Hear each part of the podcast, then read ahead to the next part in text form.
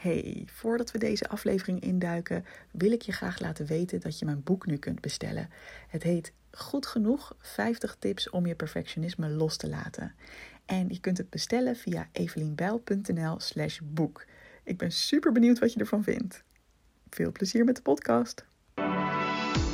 Ik ging harder werken.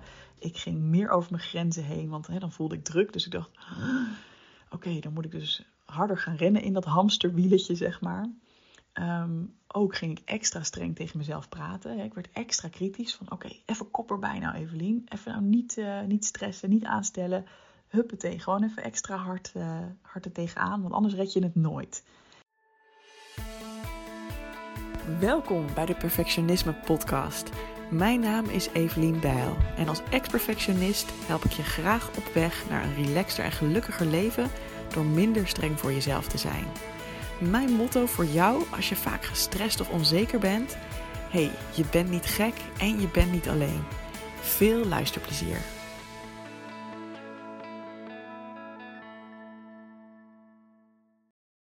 Ja, weer een lekkere podcast met concrete tips over stress. Ik merk dat ik een beetje in een soort van filosofeermodus zit. En een soort van genieten van het leven modus. Dus de vorige podcast en de komende podcast, ehm, die zijn wat meer uh, op die, uh, die stijl geënt. Maar dit is even een lekkere concrete podcast waar je hopelijk veel waarde ook uithaalt qua concrete tips. Oké, ik zat laatst even terug te denken aan de periode dat ik uh, net een jaartje of misschien iets langer aan het werk was. Ehm, ik deed toen een management traineeship en ik had een vriendje en hij deed ook het management traineeship. Zo hadden we elkaar ook leren kennen, dus dat was best een uh, uh, bijzondere manier van, uh, van wat krijgen. Dat je eerst ja, een soort van collega's bent. Het werkte zo, het was bij NS. Ehm, er waren tien mensen tegelijkertijd gestart in het traineeship. En iedereen zat wel op een hele andere afdeling. Totaal ergens anders. ja, misschien zelfs in het land, maar in ieder geval je was niet direct de collega's, maar je kwam wel samen voor je persoonlijke ontwikkeling uh, dingen.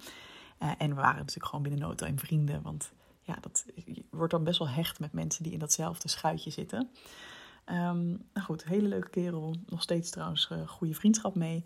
En um, ja, hij merkte natuurlijk wel dat ik super gestrest was um, toen ook. En ik herinner me nog een gesprek dat wij uh, hadden ergens op Utrecht Centraal. Dat was altijd in de buurt van waar we werkten.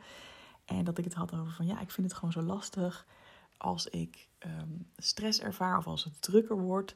Dan ga ik eigenlijk alleen maar harder werken en weet je wel, het, het moeilijker voor mezelf maken. Maar daardoor kan ik niet helemaal lekker bijdenken en ervaar ik alleen maar meer stress. En ik zou het fijn vinden als ik daar anders mee om kon gaan. Hè? Of, of nou ja, wat ik toen nog dacht is het gaat dus pas mis als er veel stress is, of als er te veel werk is, of als ik te druk ben, zeg maar. Dus ik begon echt bij dat stukje. En hij zei toen: Ja, maar hoe jij over jezelf denkt en hoe jij naar situaties kijkt en hoe jij omgaat met stress, dat heeft ook heel veel invloed hierop. Hè? Dus waar ik zeg maar het, het cirkeltje of de, de procesflow, als je het uit zou, zou schrijven in verschillende stapjes, waar ik dat dus begon bij er is veel werk, het is druk, er is veel stress, begon hij dat eigenlijk bij alleen al hoe denk je over jezelf en ook hoe ga je ermee om als het druk is. En dat vond ik wel heel interessant. Toen dacht ik, ja, daar zit misschien wel wat in. Um, want ik zag bij hem ook, als het bij hem drukker werd, ja, dan werd hij niet meteen uh, extreem gestrest. En dan ging hij niet meteen in alle valkuilen stappen waar ik in stapte, omdat hij gewoon een hele andere mindset had. Dus dat was voor mij heel interessant. Dat was een beetje het beginpunt van met al dit soort dingen bezig zijn en hierover nadenken. En ja, het klopt gewoon heel erg. Dus uh, ja, daar gaan mijn drie concrete tips vandaag ook over. De eerste is eigenlijk: check jouw eigen gedachten check eigenlijk jouw basishouding naar het leven toe, naar misschien wel werk toe of productief zijn toe. Waar heb je allerlei, allemaal ideeën over wat je allemaal moet? En ook buiten werk, want we kunnen het hebben over werk, maar ook daarbuiten heb je misschien wel allerlei ideeën over wat er allemaal moet in jouw leven. En waar zijn dat ook echt moedjes die jou ja, een gevoel geven van druk en ja, waar je eigenlijk helemaal niet blij mee bent? Het lijkt zo'n simpele vraag, maar op dat moment had nog nooit iemand die vraag aan mij gesteld. En kon ik dat dus nog helemaal niet zien van, hey, het begint bij mijn eigen houding ten opzichte van werk, ten opzichte van vrienden, ten opzichte van familie. Hoe moet ik zijn? Wie moet ik zijn als mens?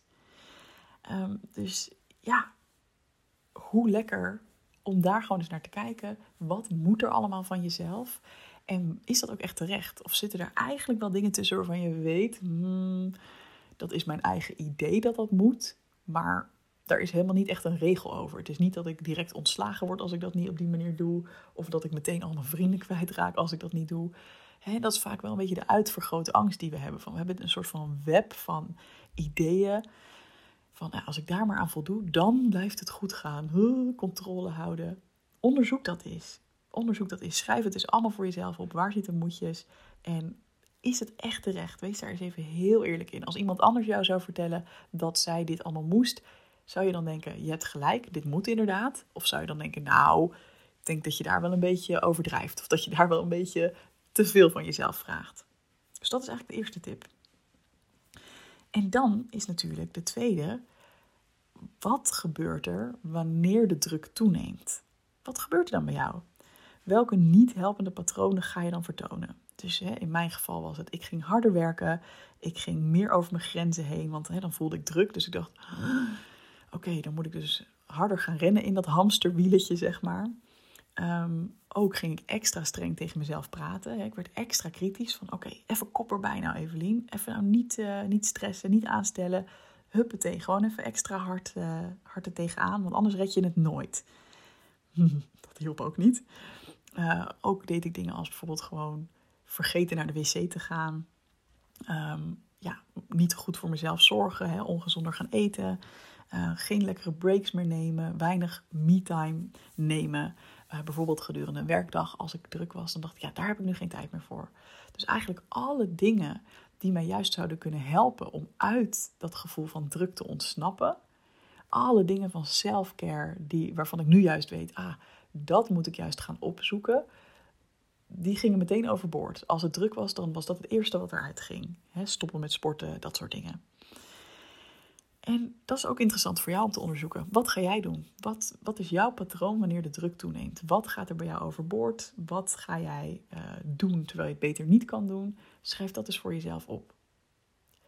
En dan hoef je er nu nog niks mee, maar waar ik je toe ga uitnodigen in tip 3 is om dan heel concreet te gaan bedenken: oké, het eerstvolgende moment dat ik weer in die valkuil zou kunnen stappen van, ja, misschien van ten eerste van dat soort uh, belemmerende overtuigingen hebben. Hè? Dus van, uh, vanuit tip 1, dat er weer van die gedachten naar boven kunnen komen van ik moet productief zijn, ik moet dit doen, ik moet daarbij zijn, ik moet dit zo snel opleveren. Wanneer zou dat kunnen gaan opspelen? Waar zie jij een valkuil als jij de komende week in je agenda kijkt? En ook waar zie je dus de valkuil dat als er dan druk gaat ontstaan, dat je dan weer in zo'n niet helpend patroon gaat schieten van huppatee, meteen de self-care raam uit en, uh, en gewoon keihard beuken met die hap. En als je naar dat moment kijkt, hè, stel je eens voor dat je een film voor je ziet van hoe jij eigenlijk zou willen dat dat moment gaat. Wat zou je graag willen doen op zo'n moment? Dus je voelt dat de druk toeneemt. Wat zou je dan willen doen? Wat zou je willen zeggen? Ehm, wat zou je niet willen doen? Ehm, welk ander gedrag zou je graag willen vertonen op dat moment? En het helpt dus heel erg om het alvast zo concreet te maken over een heel klein voorbeeldje. Omdat je dan wanneer je in die situatie komt, weer terug kan denken aan, oh ja, wacht, ik heb dit heel helder gevisualiseerd. Ik wilde dus niet nu keihard over mijn grenzen gaan, maar juist wel even een break nemen, even een rondje gaan lopen, ehm, even een vriendin bellen, noem het maar op. En weet ook, weet je, dat hoef je dus niet perfect te doen. Hè? Want dat is natuurlijk weer de valkuil van perfectionisten. Dat ze dan dit horen en denken, oké, dat ga ik doen. Nu ga ik daarin. Uh, ik ga dat helemaal perfect nu doen. Ik ga helemaal goed voor mezelf zorgen. En dan de volgende keer lukt het net niet helemaal. En dan denk je meteen weer, god, zie je wel, ik kan het ook nooit leren. En dan word je weer boos op jezelf. Schiet niet op. En ook belangrijk daarbij, probeer niet te visualiseren dat je je volledig relaxed voelt. Want dat is weer een soort van emotioneel perfectionisme. Hè? Dat je nu van jezelf verwacht: oké, de volgende keer dat er heel veel uh, werk op mijn bordje ligt, of dat ik heel veel afspraken heb privé, dan ehm, voel ik me gewoon kalm en ga ik gewoon relaxed van plek naar plek. Ja, misschien voel je je wel helemaal niet relaxed. Dat kan je niet 100% afdwingen. Dus het, is mooi om voor, je voor te stellen dat je gewoon je lekker voelt en dat je de dingen doet die je helpen om je lekker te voelen.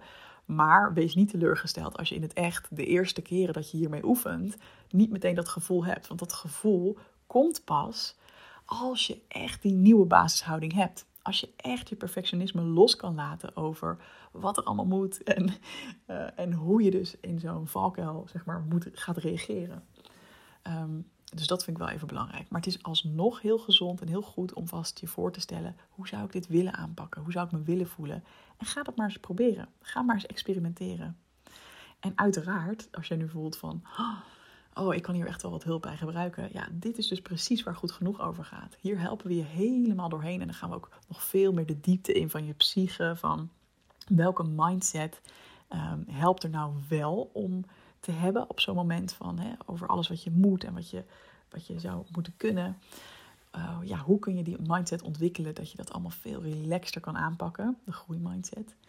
Uh, en ook hoe je jezelf kan steunen als het moeilijk is. En ja, dan gaan we gewoon lekker nog veel meer de diepte in. Dan word je natuurlijk veel meer begeleid ook. Dus voel je zeker uitgenodigd om lekker mee te doen met Goed Genoeg. Um, er start ook weer een nieuwe ronde deze maand, dus uh, je bent super welkom. Je kunt altijd even kijken op doelgerichtecoaching.nl slash goed genoeg. Um, en, uh, en gezellig met ons meedoen. Alright, dat was hem voor vandaag. Ik ben heel benieuwd wat jij hier uithaalt, of jij jezelf herkent hierin. Um, en uh, ik hoop dat het goed met je gaat. Graag tot de volgende podcast.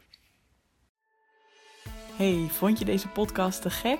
Check dan zeker even mijn online programma Goed Genoeg, speciaal voor perfectionisten. Want heel eerlijk, in je eentje kun je ook een heel eind komen met het loslaten van je perfectionisme. Maar als je meedoet aan dit programma, heb je alle tools in handen om veel sneller deze ontwikkeling door te maken. Ga naar doelgerichtecoaching.nl/slash goed genoeg en wie weet zie ik je binnenkort.